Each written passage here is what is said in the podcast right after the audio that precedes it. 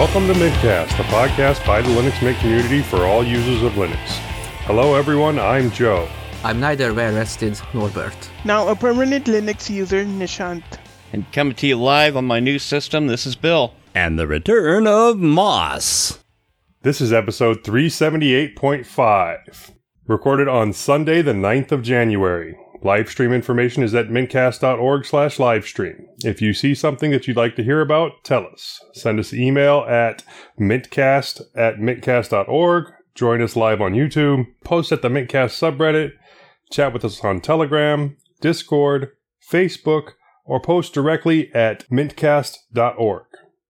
And then in our innard section, we're discussing our alternatives to Mint. If we have to pick, absolutely have to pick an alternative to Mint, what's our choices if it just goes away? And finally, the feedback and a couple of suggestions.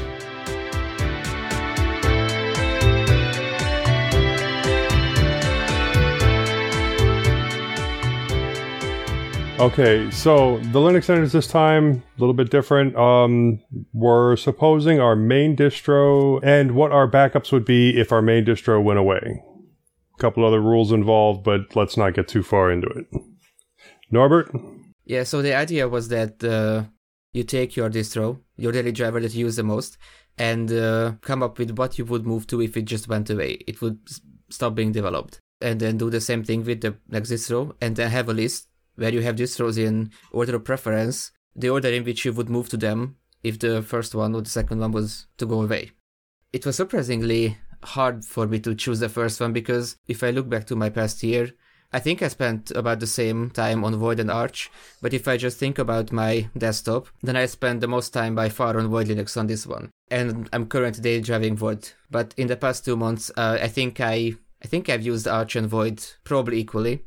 But I went with Void because I eventually moved back to Void. I still keep my Arch installation because I like to have two distros at the same time. So if something was to happen to one of them, I have a backup system. And I do recommend this to people who like to tinker with or even distro help a lot.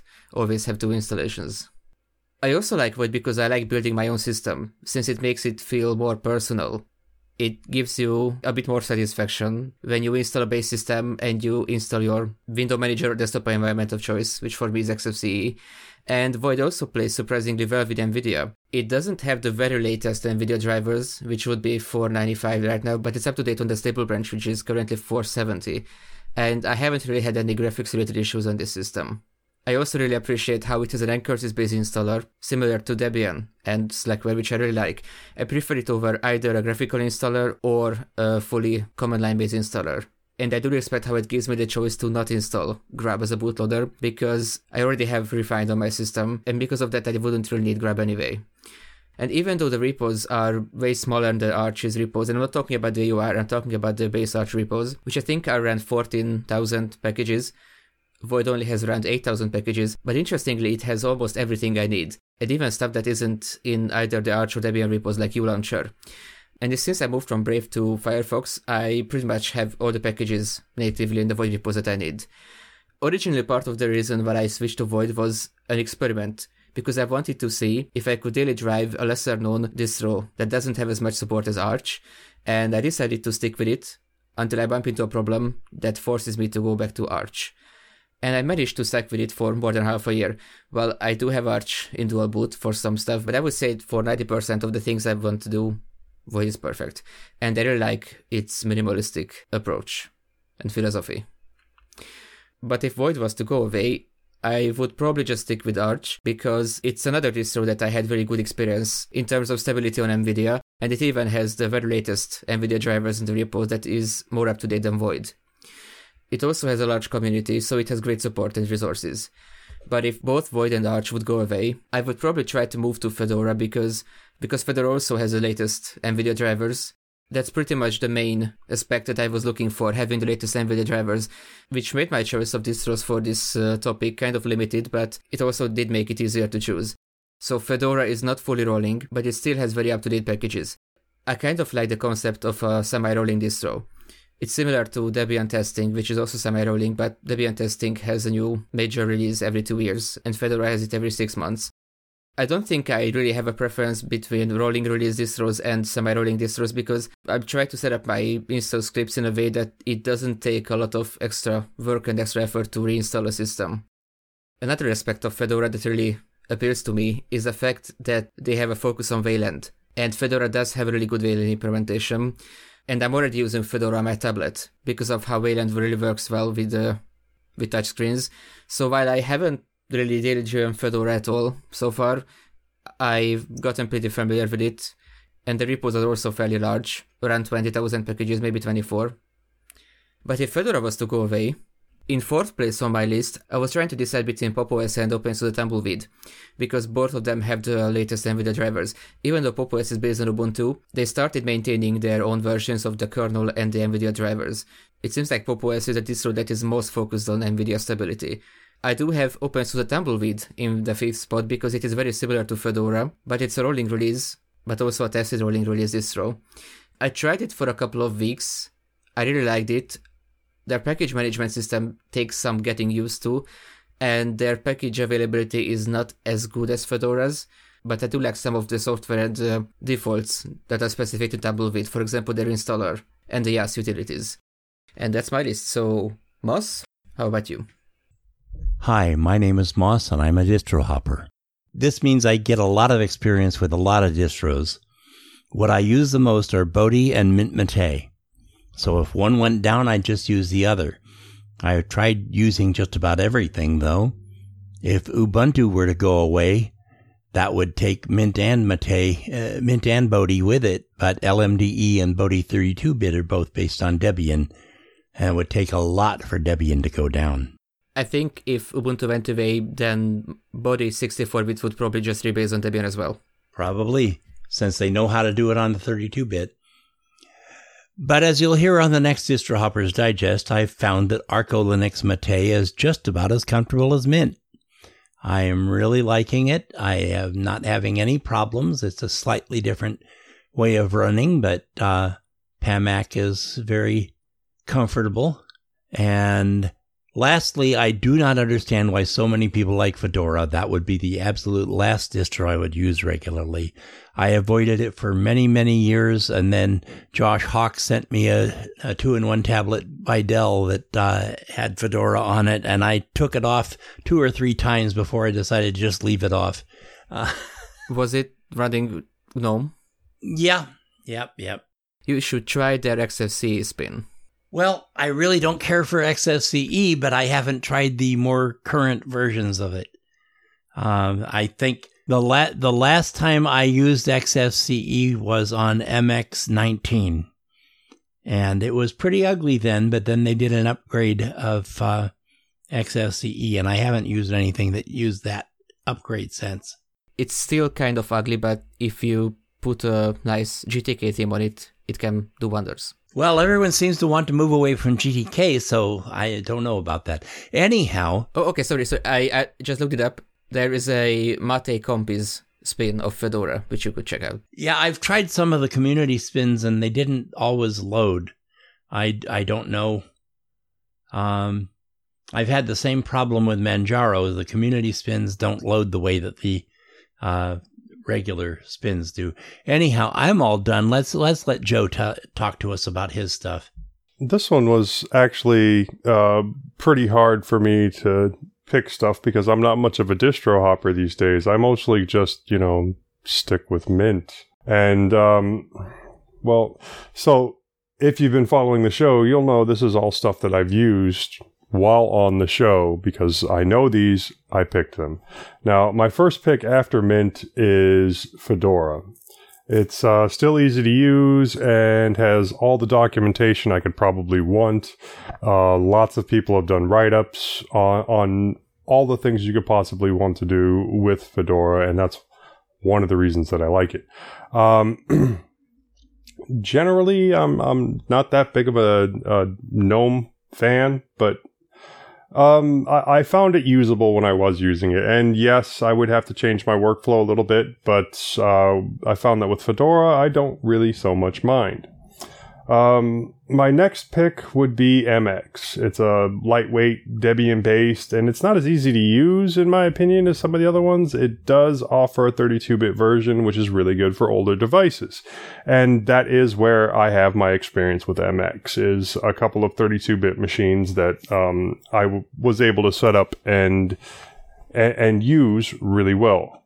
Um, after MX, uh, my next choice is probably going to be Garuda because of customizability. Um, it's a rolling release, uh, makes application installation very easy for, you know, an Arch and has a healthy amount of desktop choices right out of the box. And it's real easy to switch between them to install another one or basically anything using that, um, the pop up that um, is there right at the beginning. Um, very similar to Endeavour OS. It's a lightweight arch, extremely lightweight arch, but the welcome app makes it very usable and easy to set up. And now both of those um, I've used because, you know, we were doing a review on them on the Mintcast just to see how they work. And both of those I've installed on my uh, tablets and enjoyed them quite a lot. Now, my next choice was uh, going to be um, Pinguy, but evidently Pinguy hasn't gotten an update in like three years, which tells you how long it's been since I last used Pinguy. So then I have to go way back to Kubuntu. Um, it, it's basically the heavyweight of my choices. Um, it, it, it, it can be fun to use and it does look great. Um, uh, very little tweaking needed to get it set up the way that I want. And it's also kind of, you know, where I started in in Linux. Um, I started out in Kubuntu. Now, uh, KDE Plasma is very, very different than when I first started with uh, Kubuntu, but um, I still like it. And yeah, that would be my final choice. And that did not take me long to get through at all. Guess, uh, Joe, we both started on Ubuntu in our Linux careers, I think. Yeah, a lot of people tend to start with um, an Ubuntu flavor of some kind just because, you know, if you do a search for Linux, I think Ubuntu comes up at the top of the list. I had the um, LTS 14.04 and it used to run Unity, I think, at that point of time, or some other desktop. Oof, I think I yeah, it did have Unity. It it went uh, full time Unity in 1204, which was when I stopped using it for that reason. It wouldn't Unity wouldn't run on the machine I had. I think I was installing Kubuntu in I don't know, like 2010. Oh, that's Long time old. ago. Yeah. That's old. And um, I would definitely love to go go back to Kubuntu just because of the Plasma implementation, nothing else. Yeah, well, it was before Plasma. But one of the reasons that I like um, Kubuntu and I've gone back to it a couple of times is um, KDE Connect works better in Kubuntu than it does in any other distro. It's you get the full functionality out of KDE Connect. It is made for KDE Plasma, I believe. Exactly. It's made by the KDE people. Yeah. Uh, so my current daily driver starting from today is Linux Mint Cinnamon. Uh, it is a great stable desktop distribution which I enjoy using it. Before I was little bit scared to come on Linux Mint because I thought it wouldn't work well. But after replacing a kernel or two, it works great with the AMD hardware, which I have, giving me about 4 to 5 hours in NVIDIA performance mode and in power saving mode, about 6 to 7 hours of battery life. That's real impressive. What what kernels are you using it? What kernel are you using it on it? Right now, I'm using the generic 5.13 kernel, which gives me about 4 to 5 hours on NVIDIA performance. The one which comes with the Edge version of Linux Mint Cinnamon. 5.13 L 5.13 kernel. And uh, the second choice in the list is Ubuntu with Mate desktop environment. Again, the same uh, picture as with Linux Mint Cinnamon. Great battery life um, on both power saving and NVIDIA performance in Ubuntu Mate. It has TLP enabled by default, inbuilt. And Ubuntu Mate also has some more specific uh, battery Yeah, improvements. stuff, yeah. Um, What about the what about Mint Mate? I haven't tried Mint Mate. Mint Mate won't have all these enabled by default. Basically, just the desktop environment, I think. Ubuntu Mate, from what I have experienced, it has already enabled by default. Okay, so, so third on the list is Arch Linux. If I ever wanted, if Ubuntu and Mint ever went down, and then Arch would be my third choice to help me customize the system. Very flexibility in installing the system. That's about it for Arch.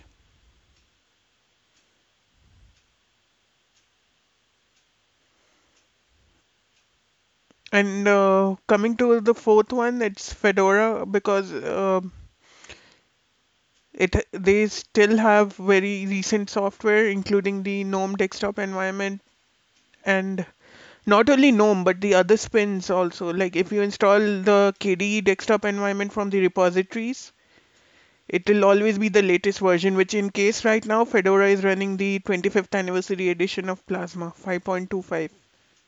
If you install the desktop environment from uh, the repositories and the NVIDIA dri- drivers and kernels also are updated in their respective repositories.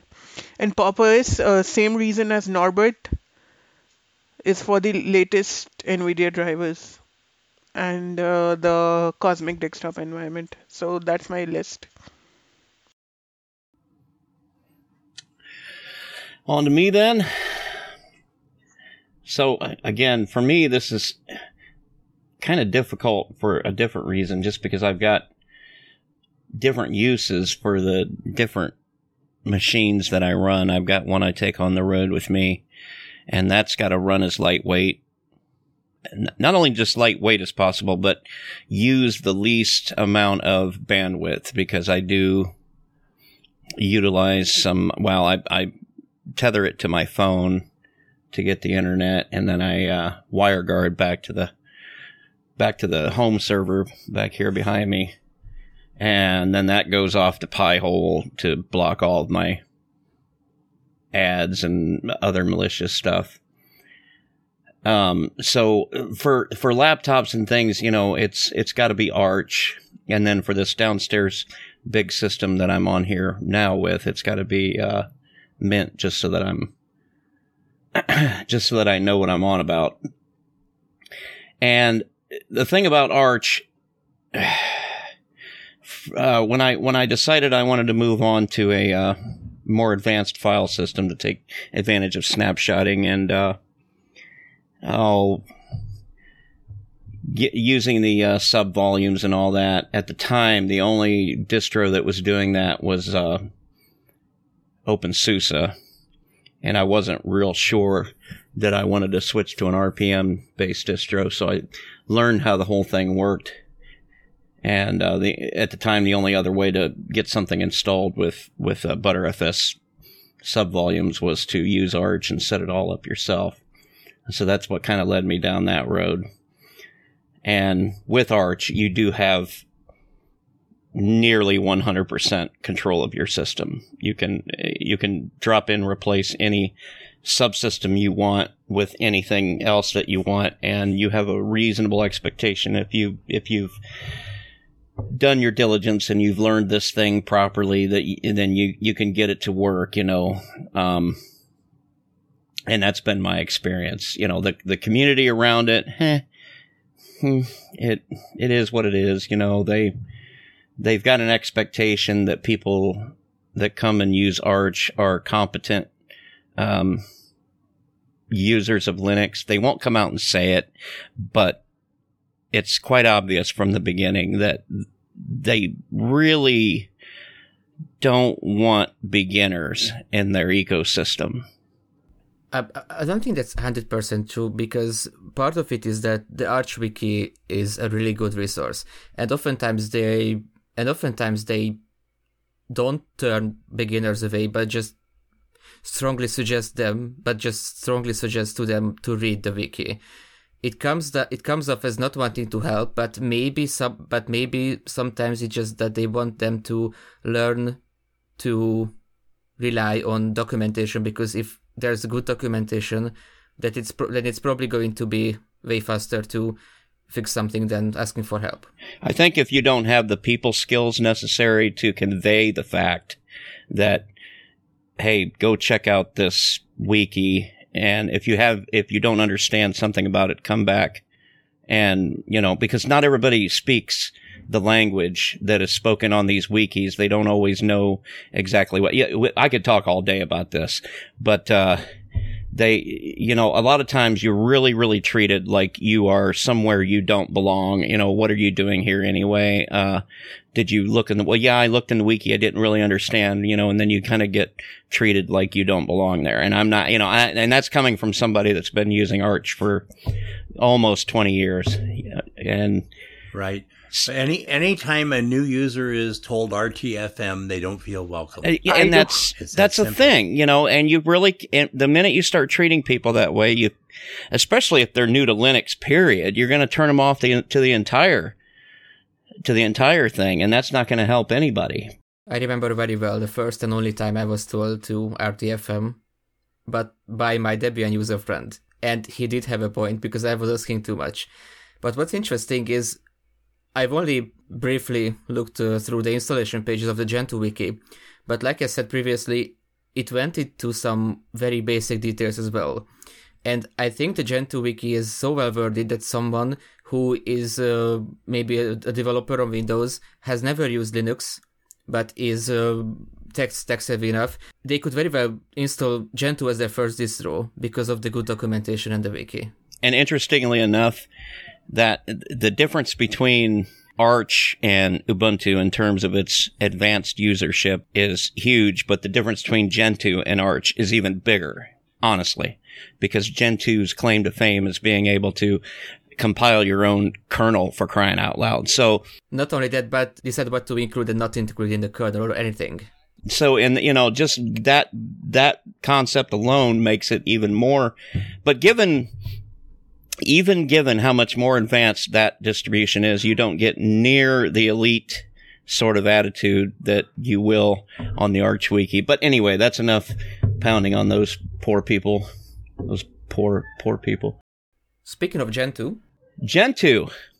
Um, so yeah, if I couldn't get Arch, I suppose I would try to move on to Gentoo just to see if it was worth Gentoo to me has always been kind of interesting, a little bit confusing just because I never have understood. So the, the whole concept with Gentoo is that you can basically whittle this thing down to something that has absolutely nothing more and nothing less than you absolutely need. And that's including the kernel, which is going to save you in terms of disk space and, um, and like, uh, other types of real estate on your, on your machine.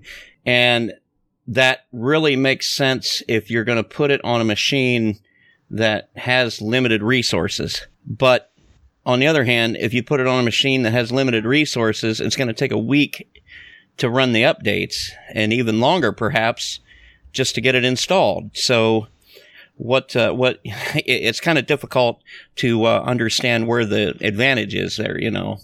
Maybe it comes down to the philosophy of when you use a computer, you're not using the operating system, you use other software on your operating system. So the operating system should get out of your way. And maybe it's an extreme form of that, having the operating system really get out of your way by not having a bunch of things that you don't use. It's like if you have a software that you use often that maybe does 10 things and you only use 8 of them, then someone might want to compile it in a way that it wouldn't include that extra two, want to maybe not uh, to not include that extra two features. It's a, it's yeah, that's interesting. I, I think though academically that might be that might be the case, but we go we go the community comes out here and makes podcasts about distributions and the desktops and our experience with the operating system in and of itself. You know, we enjoy these things seem to be even even today even more interesting to us, you know.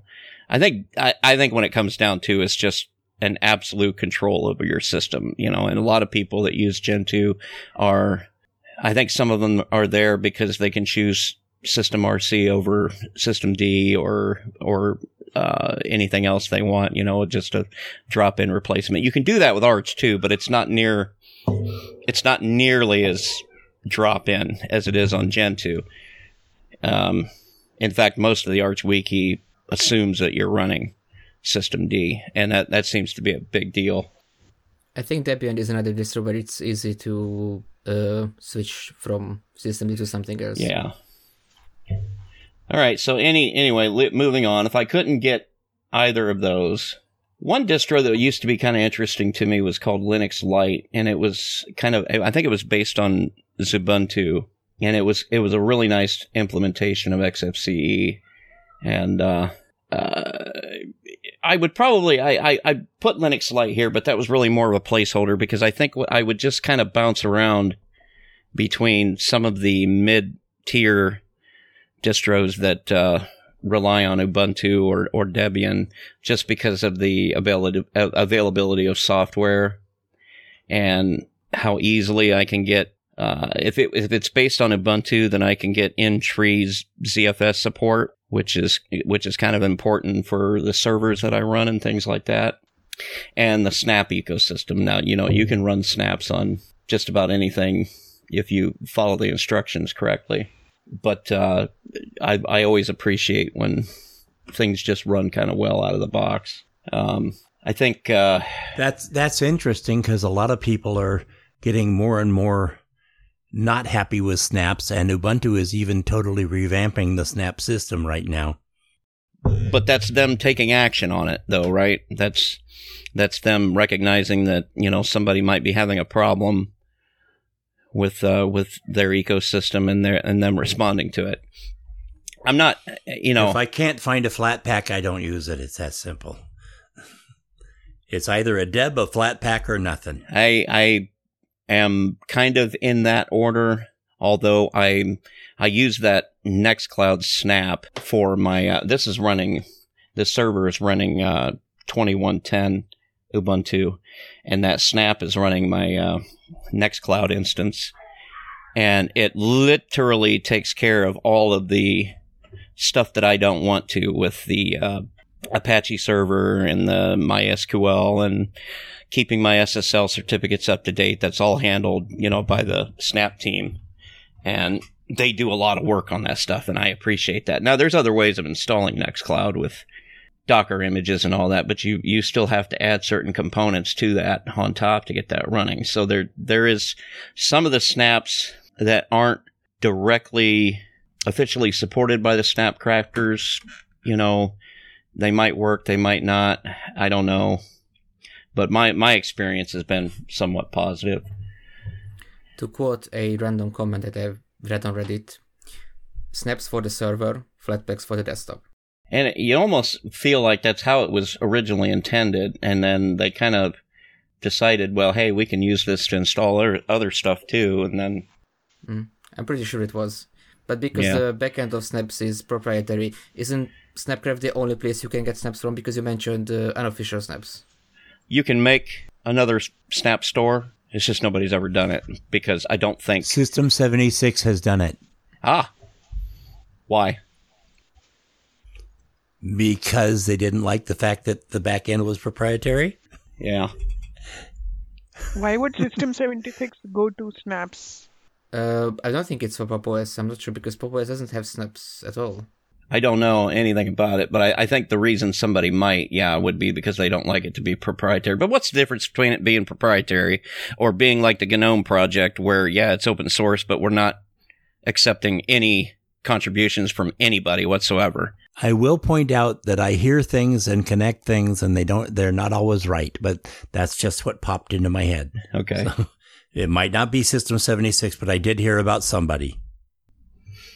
So anyway, if I couldn't get any of those, I would try OpenSUSE Tumbleweed. Now, OpenSUSE was, uh, like I've said before, they were one of the pioneers in the uh, Btrfs world. They were probably, as far as I'm aware, they were the first distribution to start using Btrfs on their root file system by default. Uh, if you just ran the installer in it with all of its default settings, it would use Btrfs and it would create subvolumes for var and uh, I think they created one for var and one for home. I think they create almost like eight, eight or ten subvolumes. So Yeah. very thorough. which is Right, useful if you're gonna if you're gonna do sub if you're gonna do a lot of snapshotting you you want separate sub volumes because you don't want to snapshot your var uh, sub volume because that thing is constantly changing uh, with all of the logs and everything like that. Um, anyway, but that was kind of they've got a really really nice plasma I- implementation, which kind of impressed me, and and I always appreciate distributions that are kind of on the forefront of some of the uh, more interesting developments like Pipewire and uh, and uh, Wayland and that. Which you know, I, I suppose I could have I could have dropped in Fedora to replace OpenSUSE Tumbleweed. It just so OpenSUSE seems to be. I had to pick one, so I chose that one just because they were kind of they were out there first with with uh, Btrfs. SUSE is also one of the oldest companies uh, developing distros, right? Yeah. They were the f- first like printed matter I'd ever seen like in a department store, well, an electronics store. Uh, cause I was with a friend and he bought this SUSE. It was just SUSE in those days. There wasn't this, there wasn't this delineation between their, um, desktop offering and their enterprise offering. It, it was just SUSE and they, they used to release, uh, these sets, this box set that had the either two DVDs or like five CDs, and then it came with an actual printed book, and it was a really well printed thing, and I, I think it cost like thirty five dollars or something like that. But I remember that was like one of the few distributions that was selling a usable something or other in the store that you could go and buy and install on your system, and it blew me away that my friend installed it on his machine. Then he said, "Here, you got to try this." And uh, you know, I'm used to Windows, you know, telling you that's a big no-no that you can't install that on one machine and then go and install it on another. And, uh, and so I remember trying that. I couldn't make much use of it in those days, but it was interesting that I do remember that. Was, that had to be like 2001, 2002. But uh, anyway, moving on. If I couldn't get any of those things that will have meant that the entire Linux world would have imploded. And uh, if I, Well, that would be Fedora. uh, okay, so yeah, if well, let's let's assume I can't get any of that stuff. Um, I would move before I go to Windows for anything that I didn't absolutely have to go onto Windows for. I would probably move on to BSD. I don't think I don't think there's any way anything on earth that would make BSD go away. Um, and I would probably I, I they seem to have what I wrote down as austere goals, and they they really do. They just they just have instead of having these millions of ways of doing things like you're used to seeing on Linux, you know, they they kind of have a uh, once we figure this out, that's we got it figured out, and let's not reinvent the wheel every time. That's that's me as a 300 foot observer, you know. But uh, I think I would probably give that a try before I went on back to Windows. But that's also coming from somebody that has three machines with Windows 11 installed on it. So take that however you will. But yeah, that's that's it for mine. I have a couple of honorable mentions because I did say that I tried Fedora but couldn't really use it on NVIDIA on my desktop. But for my tablet, for instance, where I want to use something with good touchscreen support, which is GNOME, and Fedora has the best GNOME implementation. So I tried uh, several stuff like uh, Debian and OpenSUSE, but I ended up sticking with Fedora because I'm also interested in the latest GNOME development. So, for example, on my tablet, I'm absolutely sure that I will be sticking with, Fedora for the foreseeable future. And uh, I didn't include Debian in my list because I wouldn't really, wouldn't have any reason to use it either on my tablet and my desktop. But Debian is quite really good for either Debian or Ubuntu for work and university stuff, especially with niche stuff like uh, programs used for like scientific research, which uh, seem to be maintained in both of those distros. Some of which I have used on my laptop, so that's why I'm using Debian on my laptop. Okay, may I add one more distribution to it? Absolutely. Sure. Maybe I'll go with Kubuntu if Henri, Henri mentioned to Kubuntu because it's Mhm. one of the finest KDE Plasma implementations. Can any of you elaborate on why, on what you mean by uh, either Kubuntu or or OpenSUSE or any distro having the best KDE implementation? Because I've tried both Kubuntu and Tumbleweed, and I've asked people online. Uh, it means that it is fast, smooth, does not lag on my system at least, responsive on the click and everything. So mainly the improvements which I have seen from previous Plasma desktop environment versions. Well, I have used a lot of KDE implementations. My two favorites are OpenMandriva and Feren OS, and I think Feren has the most logical, sane uh, defaults. Admittedly, it's it's usually just about things that you could probably go in and change yourself, for me anyway. But still, do I want to install something and then go in and change a bunch of stuff just to make it look? I, I suppose that's part of the Linux journey, but Uh, Bill, I'm not talking about customization at all, but okay if you want to. well, no, I, I mean that's that was my reason. What I meant by the best implement, implementation. I am going to have to agree with uh, Norbert on Fedora because, yeah, on on my um, tablets with the touch screen, it is really nice sometimes having GNOME on there. One pro tip: if anyone wants to use uh, Fedora or something with GNOME on low-end hardware, for example, my tablet has 4 gigs of RAM, and I wanted to minimize RAM usage. What I did is I didn't install Fedora Workstation. I installed via the Everything That installer a minimal Fedora system, only CLI, and then I did sudo dnf install GNOME shell, and that pulled the bare minimum dependencies for GNOME shell, which are even really well put together on Fedora because because it also puts things like uh, Pipewire, and if you install three packages, GNOME shell, Nautilus, and GNOME terminal, you pretty you pretty much have a completely working minimal GNOME system. And RAM usage on boot is around 500 megabytes. I think ever since GNOME 40 came out, RAM usage has improved significantly on GNOME. It's still heavy, but not nearly as heavy as like five years ago or ten years ago, especially. I notice when you undo all when you take all of the extensions out, it runs a lot lighter too. Okay, moving on to vibrations from the ether.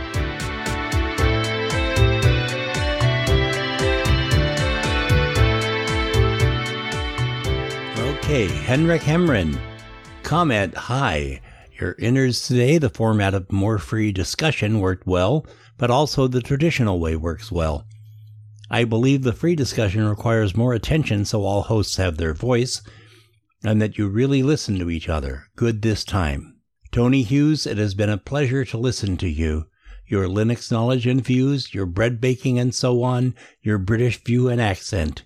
If you return, welcome. Else, and in any case, thanks for this period. Best wishes. Wait, which Tony Hughes? There is only one Tony Hughes. Our Tony Hughes? Yeah, it, it wasn't uh it wasn't an email by him. It was an email from Henry who mentioned Tony. Oh, okay. Okay. Knee sleep. I have to admit, I had to uh, kind of I didn't get confused, but I thought, Read the show notes, people. yeah. Sorry, Moss. RTFM, man.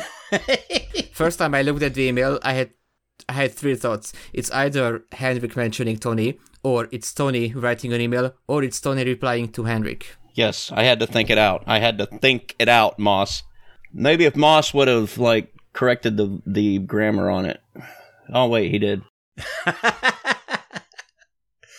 okay, ML Easling writes, and until I say otherwise, this is from ML Easling. Love the podcast. Been listening since 200X. Listen to your latest podcast, number 376. Joe, do you copy? You spoke of issues with your touchpad. I'm using a Lenovo Yoga 6 AMD 5700 CPU, 16 gigabytes of RAM, and touchscreen. Chromebooks have spoiled me to touchscreen. I wanted a rolling release. I hate Nuke and Pave. Tried many, but all had issues with the Realtek Wi-Fi card. That is, except PC Linux OS. Only issue with that distro is they don't support touchscreen.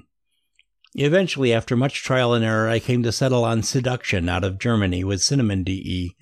Despite my having used Linux Mint Debian Edition 2 with Mate desktop for years on an old Intel 8600 CPU with 8 gigabytes of RAM PC, and now using LMDE4 on an older AMD Athlon dual core with 8 gigabytes of RAM and Cinnamon DE, seeing as how they've negated Mate.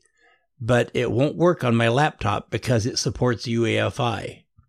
Long story short, I replaced the Realtek Wi-Fi with an Intel one. Siduction supports UEFI, touchscreen, hybrid sleep touchpad, and maybe even more importantly, tablet mode 2 in 1. FYI, I've been using Linux on bare metal since 2006. Prior to that, I used it in a VM on Windows XP, and prior to that, I tried BeOS, BSD 386 back in the 286 386 era, Ghost BSD, Solaris, and many, many others. Always came back to Debian based Linuxes over Slackware, Gentoo, although it's great as Chromebook OS, or even Arch. Keep up the good work, and oh yeah, much prefer you as host. Your voice is much more suited to it than the previous host, but that's just my opinion. Hmm. Yikes. Previous host would like a word, word with you. How could somebody not like Leo? Right? Come on now. Well, thank you for the compliment. I appreciate it.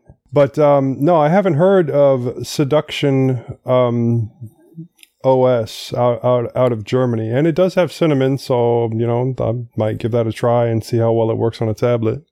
it's basically Debian sid, so Debian unstable, but with uh, more user-friendly, like training wheels, uh, if you will. Oh, they used to have a GNOME version also before they discontinued it. Because Debian Unstable itself is similar to Arch in the sense that sometimes it requires manual intervention, I think, when you update something, and Siduction is supposed to take care of that for you. Okay. I'm on their website here. I like the look of it. Yeah, I brought it up in a, in a search, but I haven't looked at it yet because I'm I'm busy doing this hosting thing. I actually went ahead and installed uh, Enlightenment uh, 0.25 while I was listening to Bill talk about uh, Bill and Moss talk about Bodhi.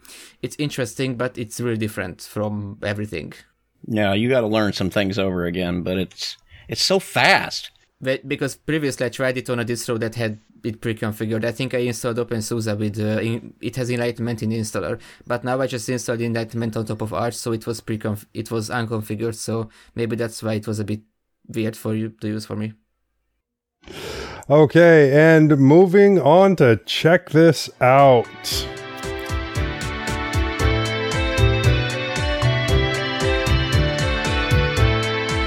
All right, who put this in? I'm the culprit. Norbert. It's all you. HydraPaper. Tell us about it. Well, it's not a GNOME extension, but it is for GNOME. GNOME itself doesn't support different wallpapers on multiple displays, which is interesting because this is the only DE that I've used that has this feature missing. What HydraPaper does is it basically lets you uh, set uh, different wallpapers for your multiple displays. And that's it. It's just something I wanted to put out there if someone wants to have this feature.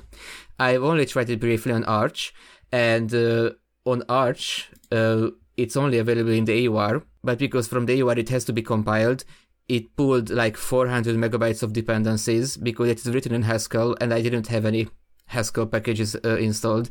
So keep that in mind. I think it's also available from the FlatHub, which might be the most convenient way, and I think it's in the Fedora repos.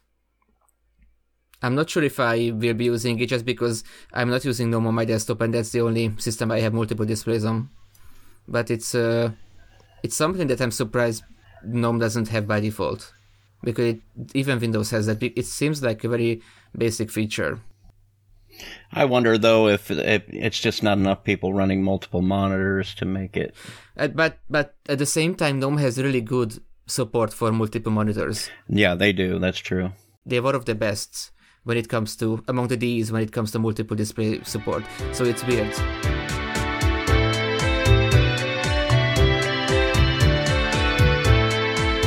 Okay, moving on to announcements. Our next episode is at 2 p.m. U.S. Central Time on January 23rd, 2022. We have a link in the show notes to get that converted to your time zone.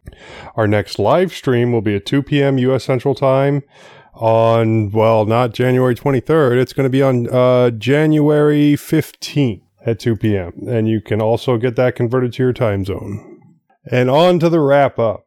And um, if you want to hear more of me, Joe, you can catch me on a couple of the other shows that I'm on. That's the Linux Link Tech Show, which is at tllts.org, or uh, the Linux Lugcast, which you can find linuxlugcast.com. You can find me on MeWe. You can send me an email directly, jb at mintcast.org. I really appreciate those emails.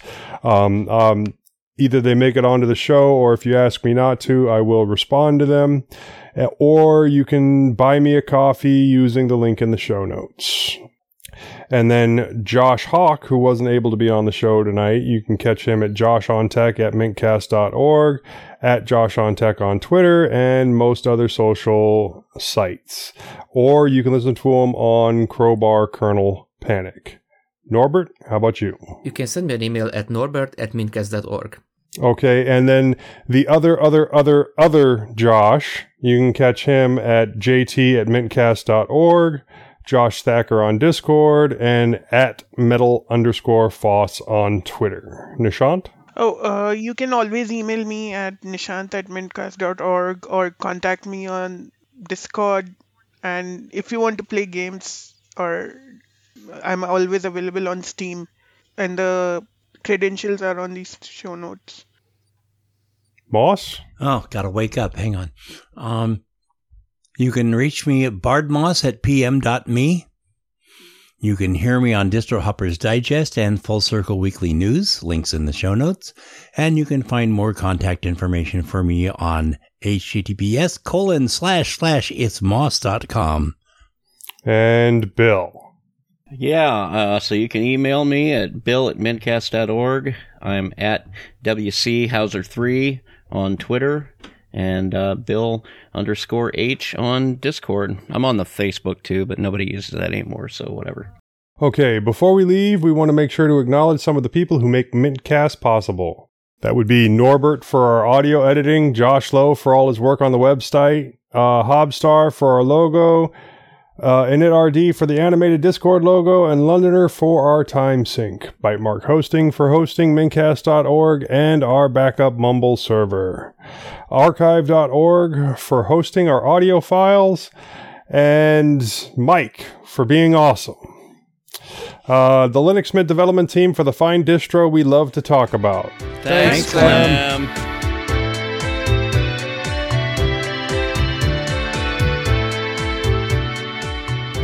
This has been another episode of the Mintcast podcast.